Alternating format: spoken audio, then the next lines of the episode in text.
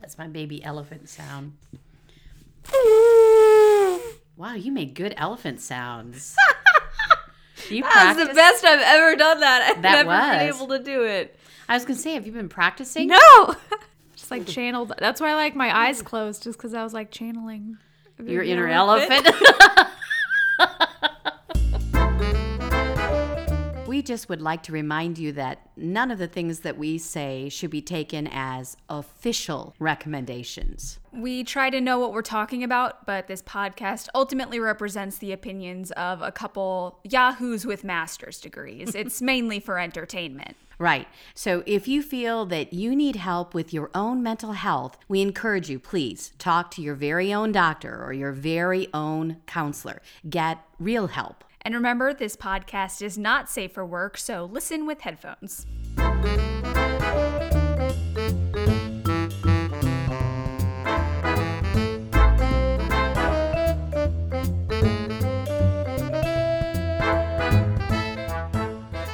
Hello and welcome to Freudian Sips. Podcast about brains, beverages, and other BS. I'm Bonnie And I'm Anna. and we're back. Hello. Hello. There's a pandemic on still. There still is. But we're still here. We're still fine.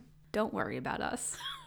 In our bunker, our bu- our airtight bunker. That would be kind of cool, actually. But we got the next little late best for thing, that. though. Yeah, we're we're doing good though. We're we're keeping our distance somewhat, and we're doing what we're supposed to do, right? I'm doing whatever I can. Tell you that. I don't care about that. I don't want to talk about that. I'm tired of talking about COVID. Good. Let's talk about our new friend. We have a new friend. new friend. Yay! Woohoo! He's kind of limp. Okay, we should You have explain to what that hold him is up. before you say stuff like that. Before I say he's limp, So, a few episodes ago during our E EMDR episode, we talked about the vagus nerve and how important the vagus nerve is in like regulating your emotions and regulating your body functions. And our faithful listener, like captain of our fan club, Katie, Katie, you're the captain of our fan club. made us a vagus nerve, like out of felt. It's she's so- delightful. she's so artsy fartsy. It's, it's ridiculous. wonderful. I will put a picture up on Instagram. It's he's he's brilliant and I love him. I think we should call him Reno, Reno. the Vegas nerve. Oh, I get it. okay, it's a deal. That's his name, Reno. He's great. He's yellow. He's so yellow. Which is like that's a nerve color. I get Yellow it. is a happy color. Happy nerve color. Uh, He's a happy nerve. Yeah. So thanks, Katie. Thank you, Katie. We love him. We will think of you every time we see him. Every time we squeeze him, yeah. hug par- him and squeeze him. yeah, the top of him is is more um, squeezable than the bottom part, which is probably true. Although he's got a little squeezy right there. Not sure what that's about, but And yeah, his thighs. He's got thick thighs. he's working out. Didn't skip leg day. But what a sweet thought, though. that she would make us. a That Vegas warms my nerve. heart that someone made us something. Yes. that they heard on our podcast. That Yes. Mm-hmm. just just makes my heart happy.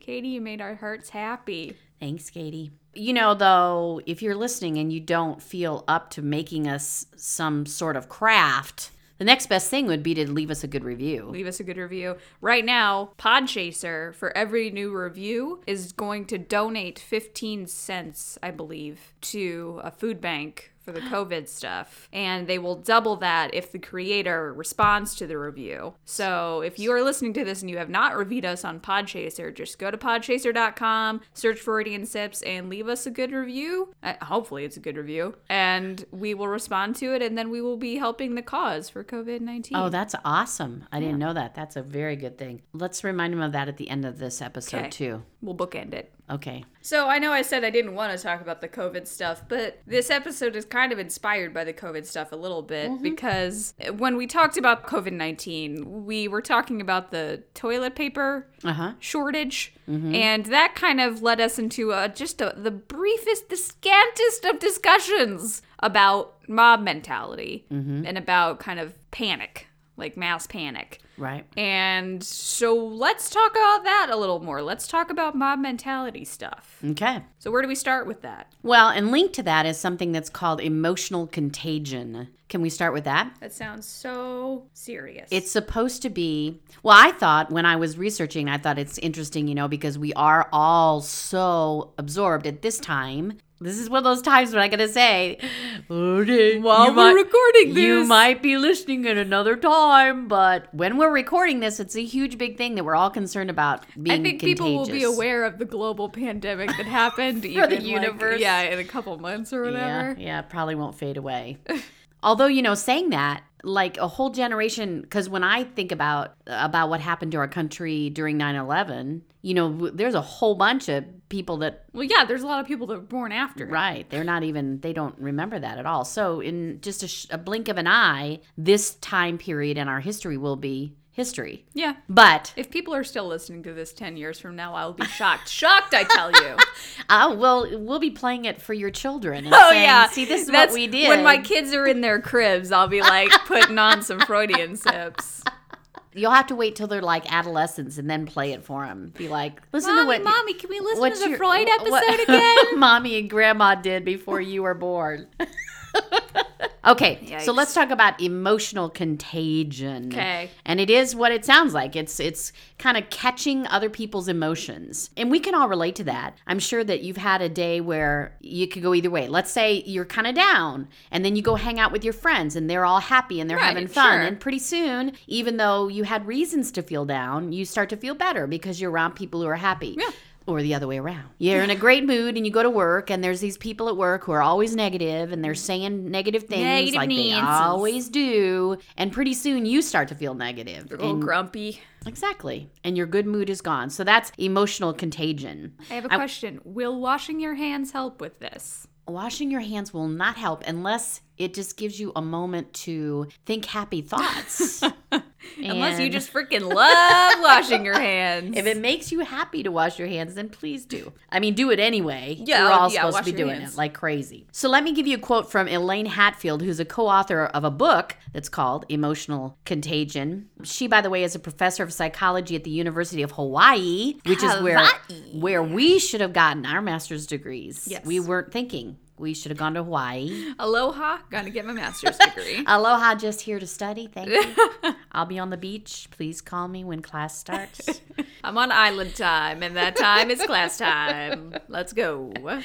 Okay, so Elaine said this is her definition of emotional contagion a tendency to automatically mimic and synchronize facial expressions, vocalizations, postures, and movements with those of another person, and consequently to converge emotionally. So this reminds me of m- Uh-huh, mirror uh-huh, neurons uh-huh, uh-huh. and and mirroring. Mirror Exactly. neurons was episode 22. If anyone wants to listen, to That was a good episode. It was a good episode. They're all good episodes, really. Listen That's to all kinda of them. true. Hey, you're stuck inside anyway.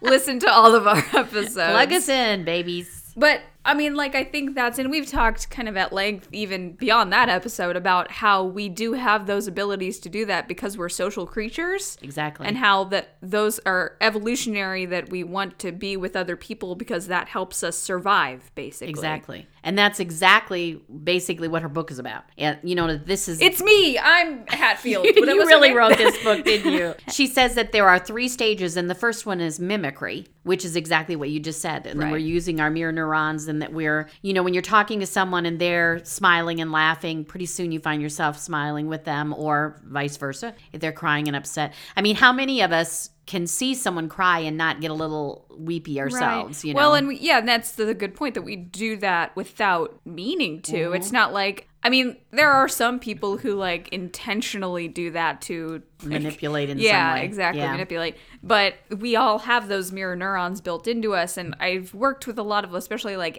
adolescents who Mm-hmm. are struggling with their self identity because they do this, and they're like, I don't know if I really know who I am, but it's like, don't be so hard on yourself because we do that naturally. Right, It's right. not like you're trying to be a chameleon or whatever. We do that automatically. Exactly. And she talks about how the reason we do it automatically is what you said a little bit ago that it was a survival thing that we want to fit in with other bond. people right exactly we we want to fit in with that pact pack and Packs. pack Pack. I, I put too many letters on there. Pack. Pack. stop stop stop okay so this is something that we were that's innate that we're born with but what's happened in our world in our society is that it has evolved past just that one-on-one or even one on a group into the social media thing where now we're talking about having that emotional contagion with literally thousands of people in a way now Emotional technically contagion has gone viral. exactly Oh. Oh. double entendre or whatever that thing is entendre French is fun. that's my French. Hey, any French Entendre. listeners we have, I'm so sorry. Because I'm going to be saying some French words too, and they're not Oh, pretty. good, good. I love French words when you say them. now, it makes sense that when we when we think about this, that negative emotions we just are more passionate about expressing. So negative emotions tend to be more contagious, so to speak. Yeah. And we get swept up in that. She talks about in her book that there are some people who are more susceptible to emotional contagion. And actually, when you look at the list, they're basically good things about a person. A person who basically has Like empathy? yeah. So the first there's there's five of them. And I'm just gonna go real quick because they it, it, it makes sense that this makes you more susceptible. Okay, if you're a person who at your core you see a connection between people, like you're into that idea that we're all connected, we are all in relationship. If that's part of your value system, if you are really good at reading nonverbals in other people, you're more susceptible to this. If you are often engaging in mimicry, kind of that's just who you are. You know, like when you talk to somebody who smiles, you smile back. When you, so if that's kind of your personality, if you are a good judge of your own internal state, which is interesting. So if you're self-aware and you can name your emotion and you can, you know, claim that emotion that you're having, then you're more likely to get caught up in emotional contagion. Okay. And the last one is if you are more reactive to your own emotional state, like if you're more likely to show your emotions openly, Oh, then sure. you're more likely to get caught up in that. And so, again, I say those things that make us more Human? susceptible to catching others' emotions are actually all good things. Sure. They're good things. But we have to be careful because we have to know how to have our own boundaries. You know, Yeah. we don't want to get too caught up in that. And that kind of goes back to the to the whole thing of empathy too. As counselors, we're taught that empathy is very important and we are supposed to be able to link to our clients and feel what they're That's- feeling yeah, basically. what makes humanism, basically. Exactly. But if we're not careful, we get too caught up in that, then we're not an effective counselor anymore. We Well, lose because if our we get objectivity. too, yeah, if we get too involved, then we can't be there to kind of be the professional guide. exactly. We're supposed to be the common sense filter. Yeah, That you taught me that I love that. that's from Kim, actually. Thanks, Kim. I use that like once a week Yeah. at least. She loves it. she should have like copywritten it or She something. she said she stole it from someone but couldn't remember who. Oh, so okay. Well, it's just in the ether now, it's just part of in us the now. universe. That's right. Stop. Am I doing that a lot? you did it like three times. I think it's because this wine is so gross. It's like in my mouth. Wait, let me wash it down with some more. I found a flaw in your plan. Yeah, that's what's making me do it. it's bad wine. Bad wine makes me smack my lips, apparently. I offered you some vodka and you didn't want it. Ah, I know.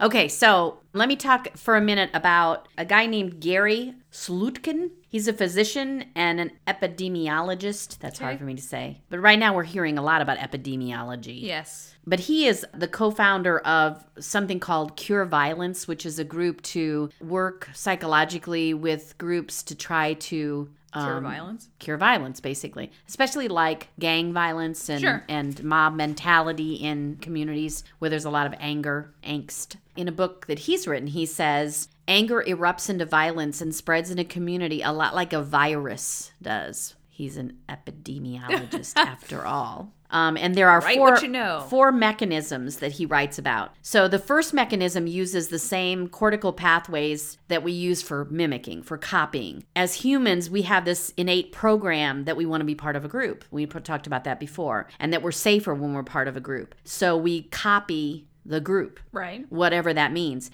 The very base level is when you're a baby and you mimic the actions and the language of your caregivers. And then we grow into. Because we don't want our moms to eat us. We don't want our moms to not like us. We want to talk just like mom. Because I- if they don't like us, they'll eat It's us. a survival thing. What's that? Just- I hope that's not It happening. happens in nature sometimes, probably. And we do tend to, as humans, we copy the most significant people in our environment. Mm-hmm. So whether that is our mommy when we're little, or if it's uh, one of our peers who's kind of the leader of the group when Yeah. we're an adolescent, or, if Or- we're in a community, the people who are leading. Right. or romantic partners. Oh, absolutely. hmm So um, that's the first thing that we use. The second one involves our dopamine. dopamine. Shout out for dopamine. I guess so. We're so excited to have dopamine on the show. Hello. Hi, dopamine. Pull up a chair, dopamine. we want you to be our friend. I was just listening to a Tendish pod where they talked about Oprah singing whenever she introduces a. and, they're, and they're like, if you edit out the crowd noise, it's just a crazy lady singing about celebrities. Well, I am a crazy lady too, so Everyone go listen to Tendish pod too That's a during good this one. quarantine. that's a good idea. That will help your dopamine. so remember that dopamine is that wonderful thing that is part of our reward system and if we think we're going to get a reward, it like gets all excited. Dopamine it gets fills happy. us with excitement. Um, so somewhere in there, we think we we don't actually think it because it's subconscious, but there's part of our brain that says, "Hey, if I go along with this crowd." Then I'm going to be rewarded somehow. And so that fires our dopamine. So it is also a neurological thing. It's not just a thought thing. The other side of that, though, the, the third mechanism is kind of the opposite. And that is that if we're not getting uh, the reward or for some reason we get pulled out of the group, then we start to get worried that we're going to be left out and we start to panic and get upset. And then we work harder to fit in because it's like, oh crap, oh crap, now I'm not going to fit in. I then got we'll be eaten. Right. And we will get eaten. Now that one So- is evolutionary. That We is. think if we're not part of the group, we'll get We will left get behind eaten. and eaten. Yes. And the last mechanism that is at play sometimes in this group think, the whole emotional sharing of the group is is actually trauma. Oh. And we've talked about that before that the trauma changes the way our brain works and our amygdala is in that state of hypervigilance and feeling like overreacting to things, I guess is where Right. I'm going with this. If we've had trauma in our life in whatever sense, then we go into that mode of, oh no, I'm going to be eaten way quicker than a person who has not had trauma. And so we're more likely to get caught up in the emotional contagion and therefore be part of mob mentality. All right. So that's a good place to jump off. Okay. I'm jumping. We're ju- uh, jumping to me. Jump on to Anna. Let's do Hop on jump, pop. jump on it. So mob mentality has a lot of different names. It's called herd mentality, it's called pack mentality, it's even called gang mentality sometimes. It's related to other concepts that we've talked about. We talked about the Ash conformity studies and how how those kind of show that we will go with the crowd. I know we've mentioned it several times. The time that I remember specifically is when we were on with the Necessary Bullshit Boys on episode 25. I remember that. Also, it has to do with de individuation, which we talked about in episode 15 with the Stanford prison experiment. Can you tell us what de individuation is? I know that wasn't a good, that wasn't a I, great. I hope that I can tell you that you just become you lose yourself. Yeah. You don't know you're not an individual. It's not Exactly. just the way it sounds. you lose your sense of You- individuation. you don't know who you are Individuality. individually anymore. Individually. And you just become a part of the group. You are not a person unto yourself anymore. Right. And, in the Stanford prison experiment, they intentionally invoked Did that, on purpose. Yeah. Bad stuff. Yeah. But if you haven't heard that episode, that's a good episode too. That one's one- probably one of my favorites, actually. But basically, what we mean by all this is that when a bunch of people get together in a group, it makes the people in the group lose themselves a bit. And sometimes that happens so much that they will do things very different from their own personal morals or judgment. Like they'll go against themselves because they're part of this group that is bringing about these choices. So, some causes of this happening can include us versus them mentality, where we start stereotyping those who are kind of against the group and we start seeing them as weak or evil or stupid. Just that, and it might not even be an us versus them, but if we're in a group, we're the us and everyone else is them Right. And sometimes it's a specific them, but oftentimes it's just like anyone who's against us is is, It's them. Them. And that might not really be openly verbalized, but it's just the feeling that you Right. have because yeah. you're in that group. And often this stuff is not explicit. right. It's just kind of within the group and it's part of the mentality, basically. Uh, belief in a righteous cause. So if we believe, and, and as I'm saying these things, I'm thinking of like Nazi Germany, where the Nazis thought they were really rallying for a good cause Yep. anonymity of being in a group so that's where that de-individuation comes in strength in numbers which is again part of that pack idea Mm-hmm. freedom from censoring yourself which is part of the anonymity lack of guilt which is part of the anonymity and that also ties into responsibility being placed on leaders of the group Right. so that goes to the like do we charge all the nazis or do we charge the people who are giving the nazis the orders Right. So the really scary part about that is that that gives people this open door to do things that would normally be against their own value system, but they can blame somebody else for it. right They don't take responsibility for it. Yeah, the responsibility thing scary. is scary. And I think that like talking about the social media stuff, that like anonymity and lack of blame often comes in with the social media stuff because we can hide behind a screen. Exactly. Um, I found three general ideas on why crowds behave the way they do, like three theories that it kind of can come from. One is the contagion theory. We talked a little bit about that, if you remember, earlier in this episode. that proposes that crowds, they called it a hypnotic influence on their members Huh. uh, that result in irrational and emotionally charged behavior uh, because of the crowd frenzy, basically. The next one's convergence theory, and this says that the behavior of a crowd is not created in the crowd, it's that like minded individuals are coming together, and if it becomes violent, it's not because the crowd was encouraging the violence, it's that the people who came to be in the crowd wanted it to be violent Oh, okay. and came into a crowd to make that happen, basically. And there's also the emergent norm theory. Uh, that's where that guy from Cheers wants to have a beer, and they're and he's the leader of the group. That wasn't funny, and I, I resent you I laughing. kind of think it was funny. don't don't enable me. The emergent norm theory kind of is I still think it's, funny. Not, it's not funny. Hey, Norm. norm. It was- that's kind of a group think, right? They It's all they all le- absolutely- yell it at the same time. Yeah. So emergent norm theory is kind of the other two combined, and it says that a combination of like-minded individuals coming together and also anonymity of being in a group and sharing those emotions leads to crowd behavior. And because I'm so much of a like gray morality spectrum person, I think that one's probably right. I mean, I don't think it's just that like-minded people come together. I don't think it's just that everyone would be choosing different if they were outside of the group. I think it's some combination of those I two. agree. I totally agree. And I'm not a gray person. Oh, maybe I am. that took um, I'm, Ah, I'm listeners i want you to know i didn't edit that pause she literally didn't pause between saying no i'm not and yes i am self awareness sucks sometimes. so these ideas were put forth by a bunch of people actually here come the french names are oh, we good. ready? Wee wee.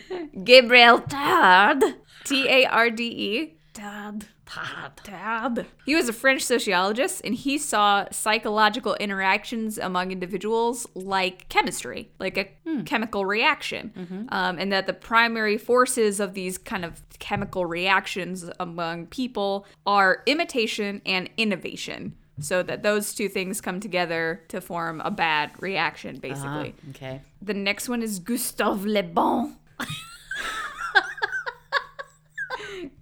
Le bon. Le Bon. Le bon. Gustave Le Bon, also French, obviously. He theorized a psychological crowd that when a group of people come together, they form a new body, like a physical body of the crowd, but also a new collective unconscious. Oh, collective unconscious. Yes, and if you remember from episode four with Young, Man, you are this doing is all of this those is episodes. like a best of episode. It is. where everyone in the crowd starts to use the group mind. Mm-hmm. That's where that like pack mentality comes from. Right. That they start seeing the crowd as a single unit, which again further erases the individual motivations of anyone in the crowd. He theorized that three elements create the psychological crowd anonymity, contagion, and suggestibility, which is basically all we've talked about already. That's right. So you're like, Le Bon, good dude. La bon. Le Bon. Our boy Sigmund Freud had something to say about herd Yay, mentality. Siggy. Siggy, what's up, Siggy? Oh, mom's been watching more of that Freud show, and her review of it when I asked her about it was don't watch it. Don't watch it. It really has very little to do with Freud. it's mostly supernatural, so. My favorite part of it is that in letters back and forth from Martha, she calls him Siggy, Oh. Aw, which I think is very sweet. that's what we call him. I know. Only the women who know him the best. I'll- Marta and Anna and Bonnie. Maybe, maybe his daughter. Maybe his mom. Maybe no, his I mom. don't think so. Probably not his mom. Probably not his mom. uh, so Siggy said that herd mentality was related to safety in numbers, which is something we've already talked about. Another thing that Freud got a little bit right. He's just always like 10 degrees off center, Sigmund Freud. But rather than herd mentality, he called it horde mentality, where we want to be in a group that's led by, he called it a chieftain, led by one person. And I think that goes back to being able to put responsibility on someone. Right, exactly. This could be also related to cults. So in episode 30 and 31, I'm telling you, best of Lord, episode. I know. This is like I This just is a good reference, though, for It people who maybe haven't is. heard those. yeah, if Yeah. you're new, this is like These a are- starting off point. Yeah, jump on one of those. Now Freud, being Freud, also had things to say about how we join groups in like kindergarten because our parents didn't give us enough attention. Obviously. Obviously, why else would we join groups? Sigmund. I know I taught kindergarten for four years, and there were a lot of little gangs going on. Little cults. Little kindergarten cults. hey, you kids, break up the gang activity over there. Oh, they all wanted to play Play Doh at the same time. It's because Play-Doh's dope. well, Mom, you shouldn't have just kept Play-Doh in your room. That was the only fight for my amusement, children. Fight Who- for the Play-Doh. Who wins today? Who who gets shall to be have the, Play-Doh? champions of You are the kindergarten? chieftain of the kindergarten cult. You are. I want to go back to teaching kindergarten, so I could do that. It's reigniting my fire for teaching kindergarten ah, oh, the power. on a throne made of children's bones. I don't know. At least one of my former kindergarten people listened to this podcast. Oh, no. so she would know I wasn't a bad teacher. Tell the world. Emily, I know she's talking It's about Emily. you. Emily. tell the world. Emily, tweet I was us. a good kindergarten Did teacher. my mom sit on a throne of children bones when she taught kindergarten? Tweet us.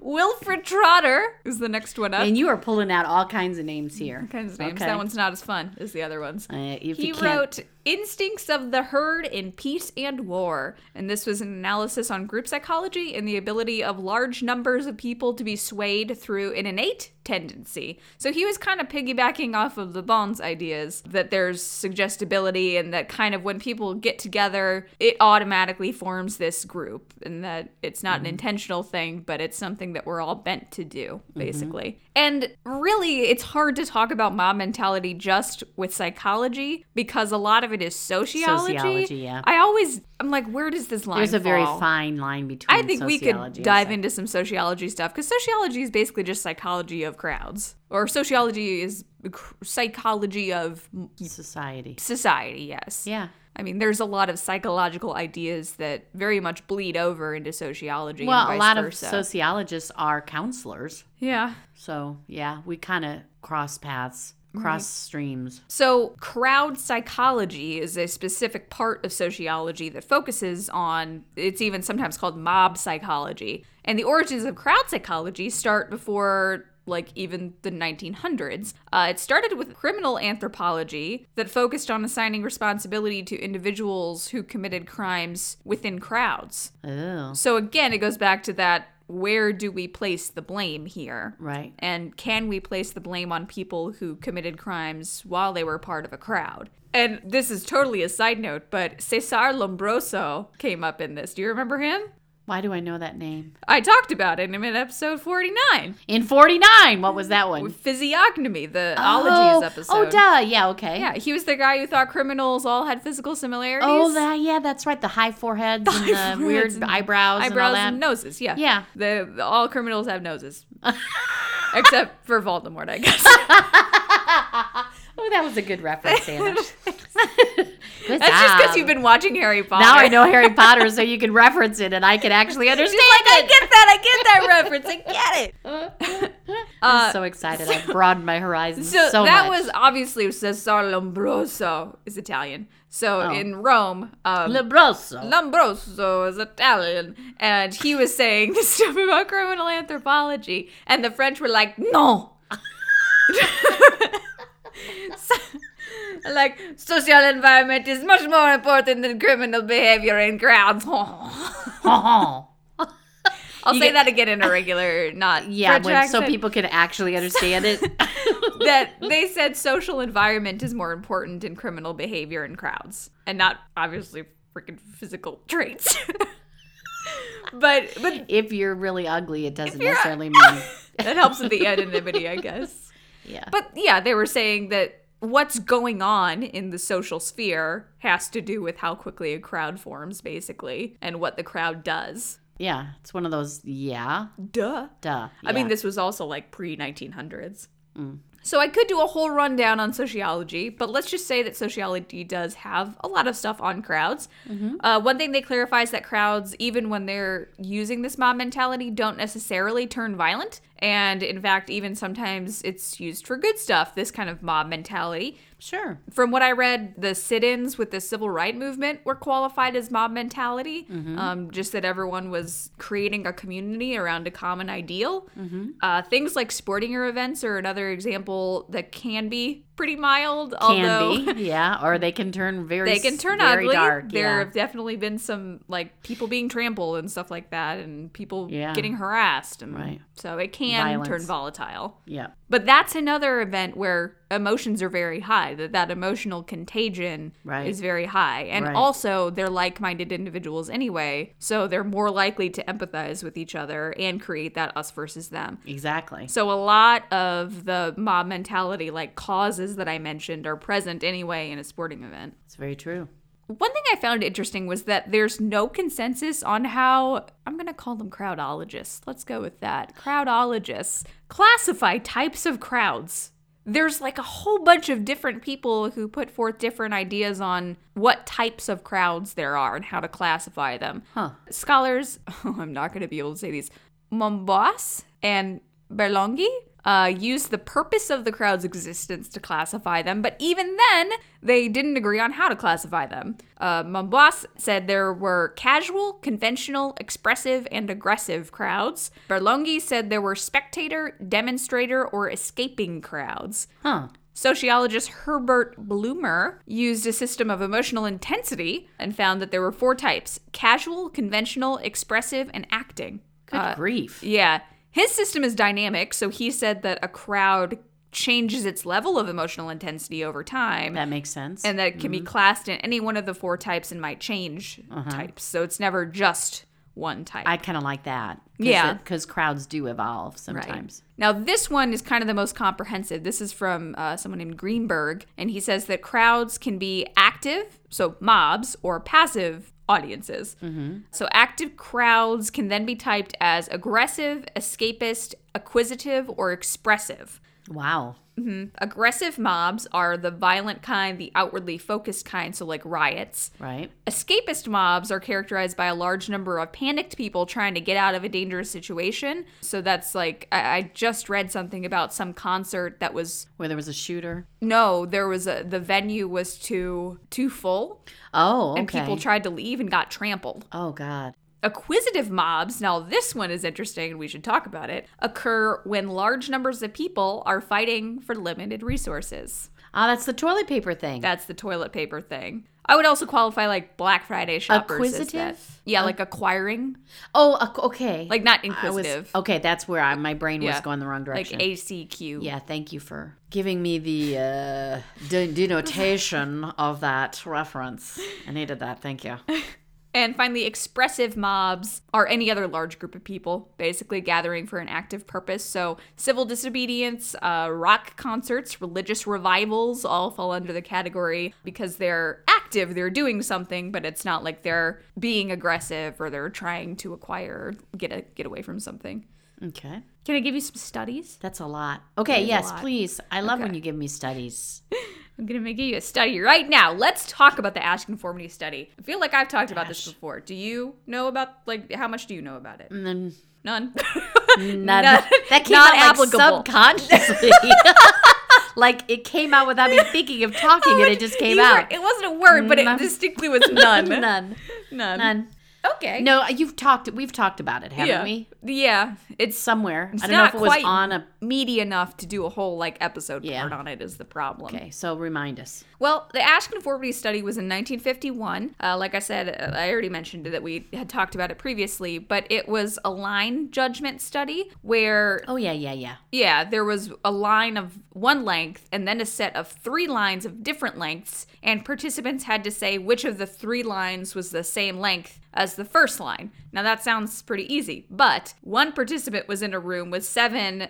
Confederates uh, is one term for it. Plants is another term. Stooges is my favorite term for it. I think that's mean. Who agreed to say Fakers. Tag Big- yourself. Are you a big, Confederate, fat a fakers. stooge, or a plant? And they agreed to say the wrong answer.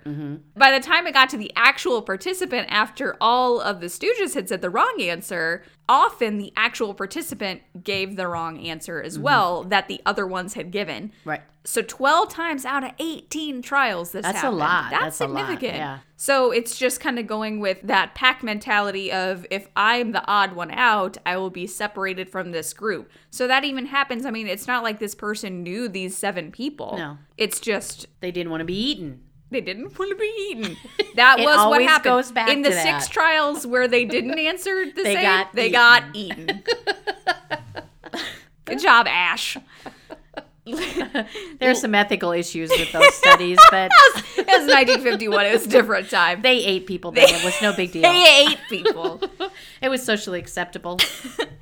if you fail, if you fail in a test, you get eaten. That's survival of the fittest, baby. The 50s were tough. It's rough times. You think this quarantine is tough? No. Wait till we start eating people. Oh man. Just kidding. That probably won't happen. I, let's not joke about that too much. Leeds University researchers in 2008 did an experiment where this is my favorite one of the ones I'm going to talk about. They did an experiment where volunteers were told to randomly walk around a large hall without talking to each other. A few were given more detailed instructions on where to walk. So uh, those are kind of the plants. Those are kind of the Confederates. Uh, they they know were where they're supposed to volunteers, walk. Mm-hmm. but it's not like they were part of the study. They were just volunteers in the study. But people ended up blindly following these one or two instructed people who appeared to know where they were going. That they were walking in a certain. they like had a purpose, and people were like, "I'm gonna follow the guy who looks like he knows what he's doing." that kind of reminds me right now though of going into stores during this time where you're Uh-huh. supposed to, because we're supposed to keep six feet between us. Yeah, And it's interesting to watch how some people are very specifically being very careful and following that Right. rule, and others are just like bumping into things. And it's like you are not following the I, directions, I know. Can you not see the established flow? Nazi.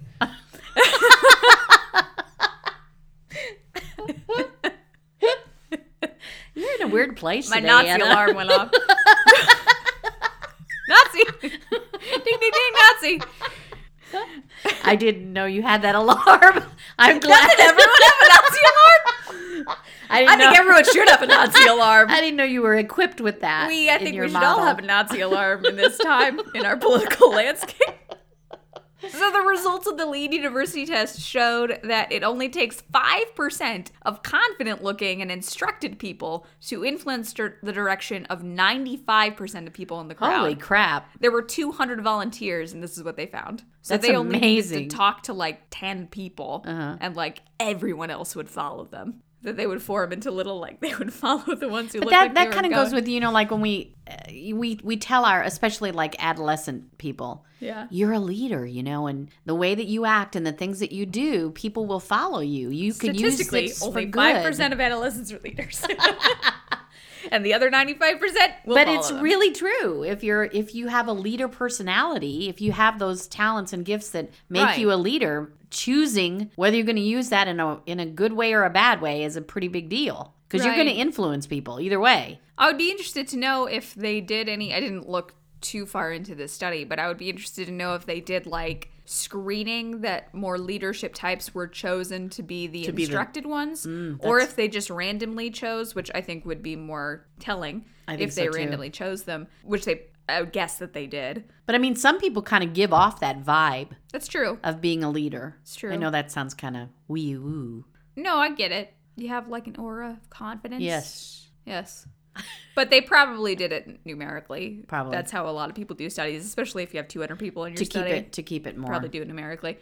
Then statistically, in that 95%, there's going to be leader types. yeah So I wonder if they like maybe fell into the group later, like they didn't want to follow so much because they are leader types. Mm-hmm. But then eventually it just kind of gets overwhelming. Like I'm the only person who's not going with this group. Mm-hmm.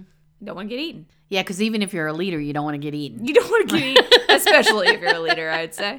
you want to live to fight another day And finally, researchers in Hebrew University, NYU, and MIT in 2013 explored herd mentality in online spaces, specifically in digitized aggregated opinions. Which is a fancy a way mouthful. to say if you're gonna like a status. Online comments were given an initial positive or negative vote, up or down. I don't know why they had to clarify that. I know what positive and negative means up or down on an undisclosed website over five months. Let's think about it. Facebook, you can't do up or down. Reddit, maybe? You can upvote or downvote things on Reddit. I bet it was Reddit. The control There you go, group you figured it comments- out. I don't- I disclosed it. I don't. I don't know. don't. um a siren started going off. It's been breached. It's been breached. The confidentiality of this 2013 study has been compromised.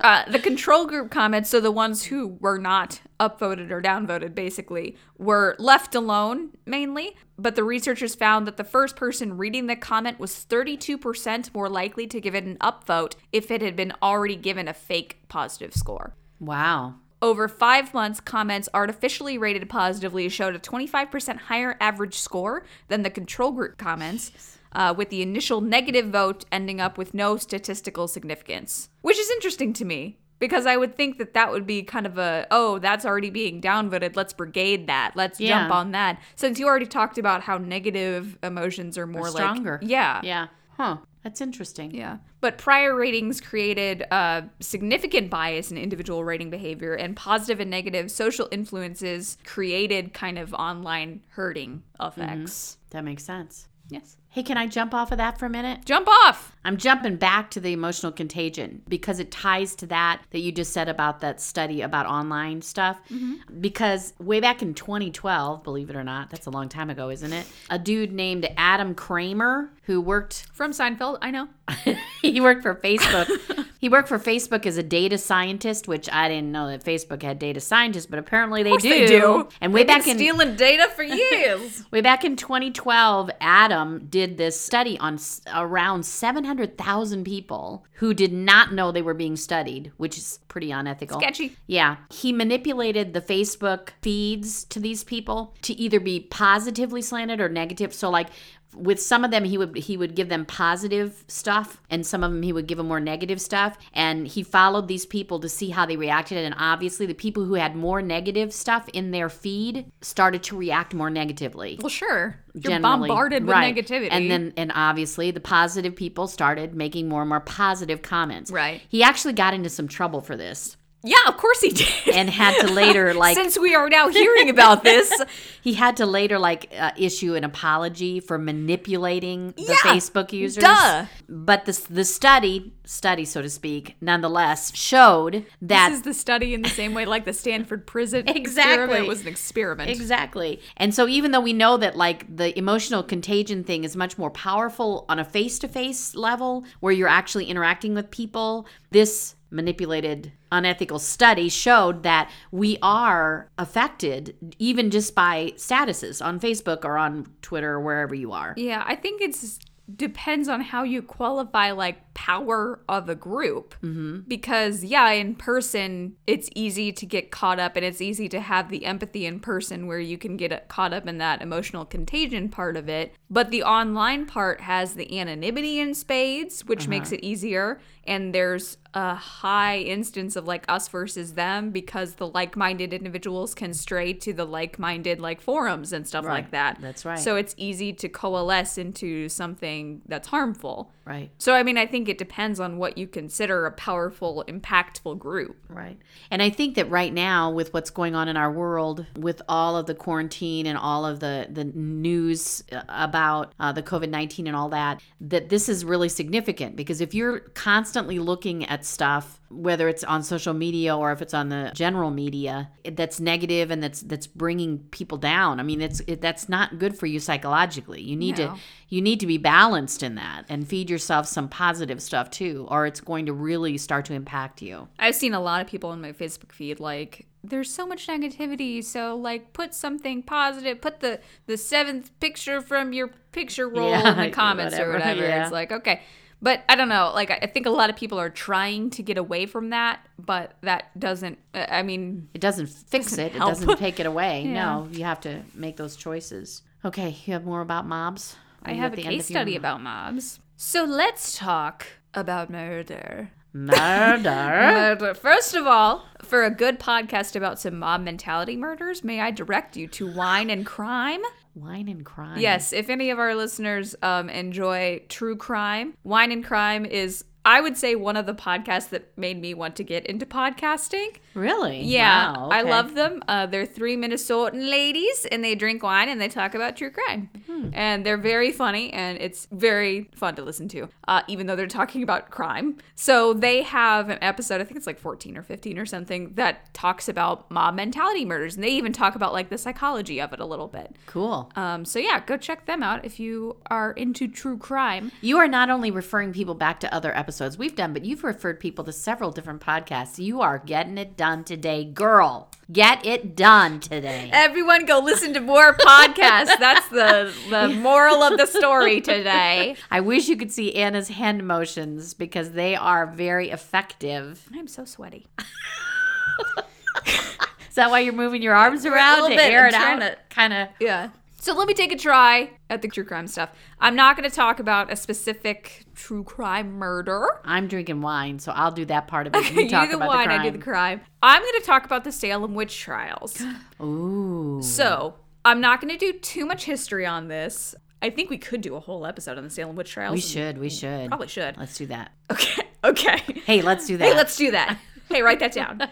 So, everyone pretty much knows the Salem witch trial story that it was like 200 people were accused of being witches in Salem and 30 people were found guilty. 19 people, 14 women and 5 men were executed by hanging and one dude was crushed by rocks until he died. Oh, Giles Corey, what a guy. What a guy Giles Corey. This is the more weight guy. You know that story? no. I think he's in the Crucible.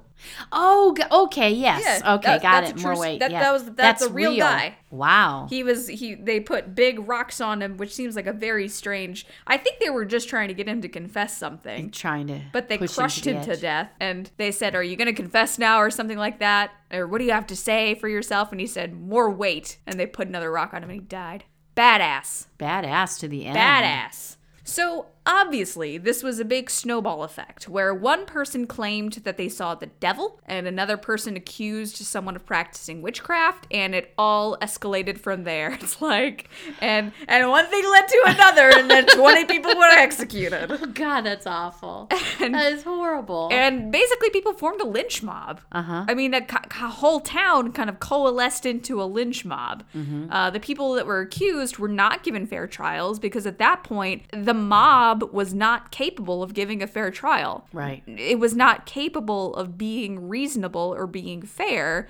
And they were just consumed by this panic that was happening. Right. And if you dared to stand against it, you'd be thrown in as one of the witches. Exactly. That's one of the like s- historically significant kind of societal events that was going on. Uh-huh. So some of the other circumstances, so this was in 1692 and 1693. First, I thought this was interesting. There was a socioeconomic strain due to King William's War. Mm. And that was leading to scarcer resources, which was leading people to People arguing. couldn't find toilet paper. people couldn't find toilet paper, and one thing led to another, and people got And burned for people- being witches.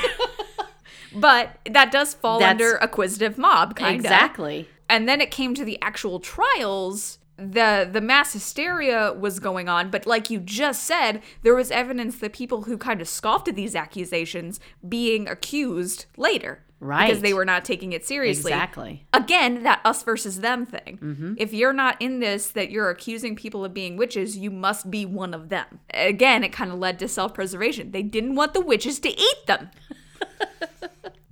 so again we see this like people leaving their personal beliefs aside and being swept up in the groupthink of believing that witches are not only real but active in their community i know it was a different time but i do have some issue with like a whole town believing in witches i think that probably there were some people who didn't believe in Oh, I'm witches. sure, but they weren't going to say anything because they didn't want to get eaten. Well, they didn't want to get eaten, and even like even if you don't believe in witches, if there's a hundred people around you saying this person's a witch, you start to go, oh shit, maybe there's witches and maybe she is one. I mean, like uh, you kind of start Mm. So to second self guess doubt. yourself, Yeah, yeah. because the whole group around you is saying this one thing, and you again, it's kind of evolutionary. You don't want to be the one left out. But also, I do think that social stuff is so important to us that it can really make us second guess ourselves. Absolutely. And so, I mean, we can be very easily swayed. Mm-hmm. I mean, just off the top of my head, thinking about more like mob mentality murders, if you want to call it that. I mean, there's been several true crime instances, like cases,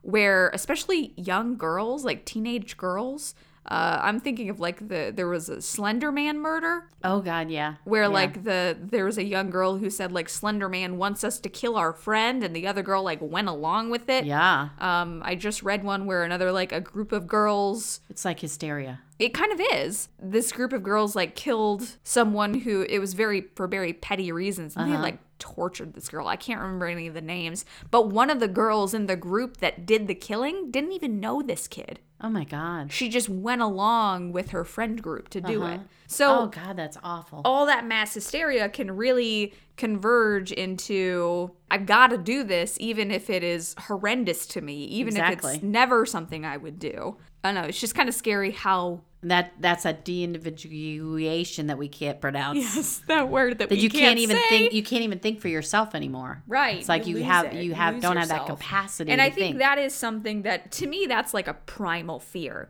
Yes. Oh, Like losing myself so much that I that's would do horrible. something Yeah. against my own morals. Right. That's horrifying. Like especially with all this going on like you and I have had conversations about fear of death and stuff like that. Mm-hmm. I don't fear death as much as I fear like losing my sense of self and doing something terrible. absolutely. So I think how- that shows a healthy psyche. Thanks. Death death come for me, but if you try to make me do something wonky, But No. don't. I gotta be who I am. could be who I am, I death. am who I am. All right, so mom, how do we not do that? How do we not become an angry mob How and do hang we witches? Not die. no, I'm talking about dying. How do we now. not get eaten? How do we not get eaten by witches? First, well, you uh, hang sage in your house. sage wow, is very that's important. a really loaded question. So let, let's go back around. Let's let's go back to the fact that this whole mob mentality thing is connected to emotional contagion, and that we get caught up in those emotions. But probably many of us who are right now hanging out together during this episode are not going to be in those kind of situations. Hopefully, Certainly not I right now. We can't be in groups of more right than now. 10. We're so quarantined that there's no mob mentality. sporting going events. On. Yeah. Yeah. But, and I mean, I guess this kind of even speaks to when we do get back to somewhat what we would consider normal life and we actually are all working again and doing those things. But Right. we literally have to. This sounds kind of silly, but we talk a lot about making choices, and that an important part of being mentally healthy is, is to not only be self aware, but to realize that we do have responsibility for our own actions and we do make choices every day. And one of those choices is who we hang out with and what we do look at in, on social media. So if you choose to hang out with people who are constantly negative, but then you're upset because you feel pulled down by their emotionality of negativism, then uh, duh, you're making that Negativism? choice. Negativism. Negativism. Nope, we're keeping that. Negativityism. Negativityism. You know what I mean. You know what I'm what you saying. mean. You know what I know I'm what you're saying. I know what you're saying. It's You can make a sometimes you gotta weed it out. Sometimes you gotta weed those people out. That's right. And and you might be listening and th- say, well, that's cool, but I work with these negative people and I cannot weed them out because they're part That's of. true. And so, yes, that's absolutely true. You do choose the people you hang out with, like as friends, but it is true we don't choose not only the people we work with, but our family members too. Sorry, Anna, but yeah, you you're, you had you're to, a negativism. You had to have me in my negativism. you are a positivism in my life. Oh, thank you. But I've I've I've been in that situation where I'm thinking of one job in particular that was very negative. I mean the greater culture of the workplace and also the people that I immediately worked with were very negative. And it significantly impacted my mental health. absolutely. I mean, like, I could tell I was becoming a grumpier person. Mm-hmm. And I didn't, I was trying so hard not to, but it's hard to stay away from that when you're surrounded by it. Right. So often, what I had to do was just separate myself. Mm-hmm. I, I would get made fun of a lot in that job for being so quiet. They're like, Anna, why are you so quiet? Why don't you ever talk? And in my head, I'm like, I don't want to talk to you people. Right. Like, you're not the people I want to talk to, so I'm not going to talk to you. Mm-hmm. But again, that kind of puts you at an odd man out situation. you would have been the first to be eaten there I they would have If you eaten wouldn't me have in a gotten- heartbeat. if you wouldn't have gotten. I had to keep a knife on me at all times, mom. They would have eaten me in a heartbeat.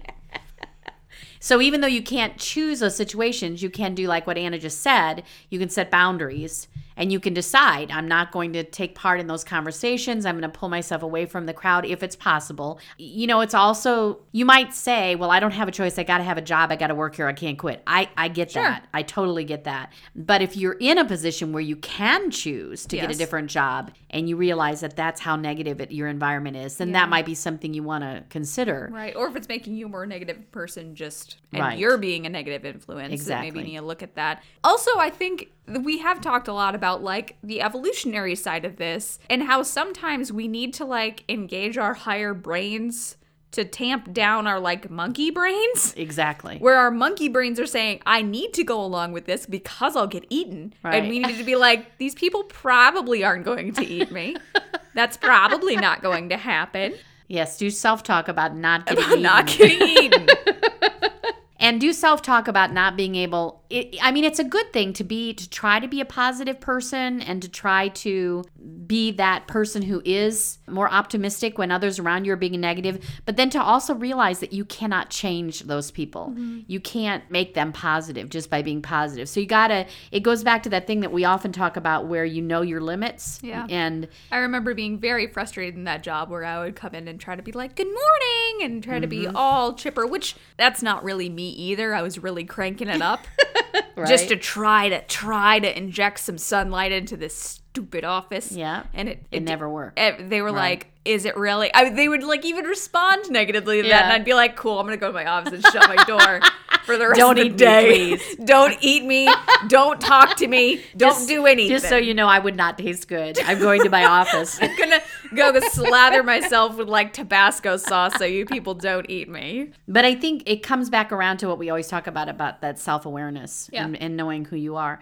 I there was a quote that I wanted to share with you about the kind of people that we choose to hang out with. I like this quote very much. This is from um, Neil Burton, who's a psychiatrist in Oxford. He talks about how we choose people to be around. And it doesn't mean, and I like what you said in that last comment, it doesn't mean you have to be like the perkiest, most sunny person. That's Yeah. not not true. It says the ideal person to choose to be around is not necessarily someone who is positive all the time. It's more someone who is level headed and willing to engage with you, including even your darker thoughts. Sure. I love that. Because we do need to be able to be negative. Sometimes, you got to be, and especially right now with what's going on in our world, we need time to say, This really sucks. Yeah. And I feel sad today, and I feel like crying today. You and I have been doing that a lot with We each other, have. where we've been calling each other and saying, "I feel really unmotivated today. I'm Exactly. so tired. I I'm feeling really weighed down by the stuff I need to do." And Mm-hmm. and just like it's it's good to be able to vent those, but also I think a thing that we do to each other is we make each other laugh and bring Yeah. ourselves out of them. Yeah. So we like allow ourselves this space to be negative and to vent that negativity, but after it's vented, leave it there. Exactly. and move on. And that's something we talk about in counseling every once in a while is that whether you're mourning, like you're grieving,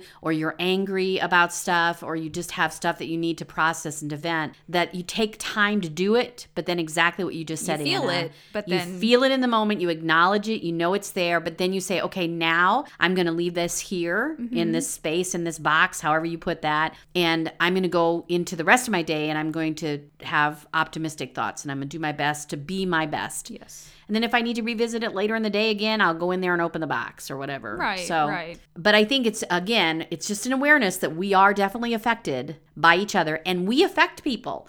So, you know, think about Mm-hmm. Freud that. called that mutual suggestion. Ew. He said that not only does the leader of the group influence everyone, but every member of the group influences every other member. I love when you quote Freud. It makes me so proud. Ziggy. Ziggy. All right. Vegas nerve is happy. He's smiling. Reno the vagus nerve. Hi, Reno, buddy. Are you smiling, dude? He always looks like he's smiling. little floppy he is. He is. He's not very. Where is he? Does he? the- It's it's for for those of you who don't have Instagram. He's kind of like a Y with a very long tail with a little fork tail at the end. Looks like a snake. He does kind of look like a snake, but we know Does he's he a go in Vegas the, in the nurse. head? Like does this? Yeah, go but he toward- goes under, what's like up underneath into your amygdala, and there you go. That's it. You could wear him. And He's a necktie right now.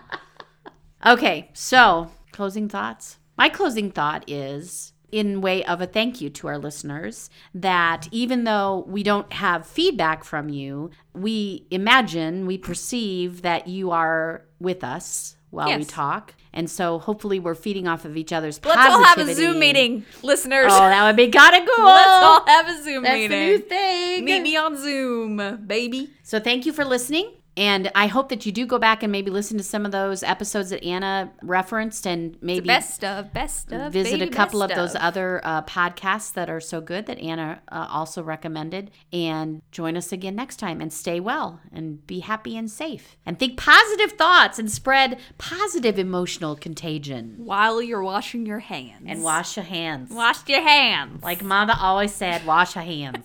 Yes, thank you so much for listening. As always, you can find us on social media where we are doing the good groupthink. Twitter, Instagram, Facebook, we're Freudian Sips Pod on everything. Our site is freudiansipspod.com. You can find links to all the episodes I mentioned. You can find links to everywhere else you can follow us, all that good stuff. Our merch page is on there. and remember the the donation thing. Yes, and go to Podchaser and leave us a review, and we will reply to it, and then together we will donate to a food bank, There you go. and we can help out with this COVID stuff. I know sometimes we're feeling a little helpless right now with all this going on, so let's do what we can by what we leaving can. Freudian Sips a review. We're on Patreon if you want to support the show. We've got a few chapters of our Murder Yet to Come review up on there. We're Freudian Sips Pod on there as well. And our theme music is Sweet Vermouth by Kevin McLeod. It sounds like this.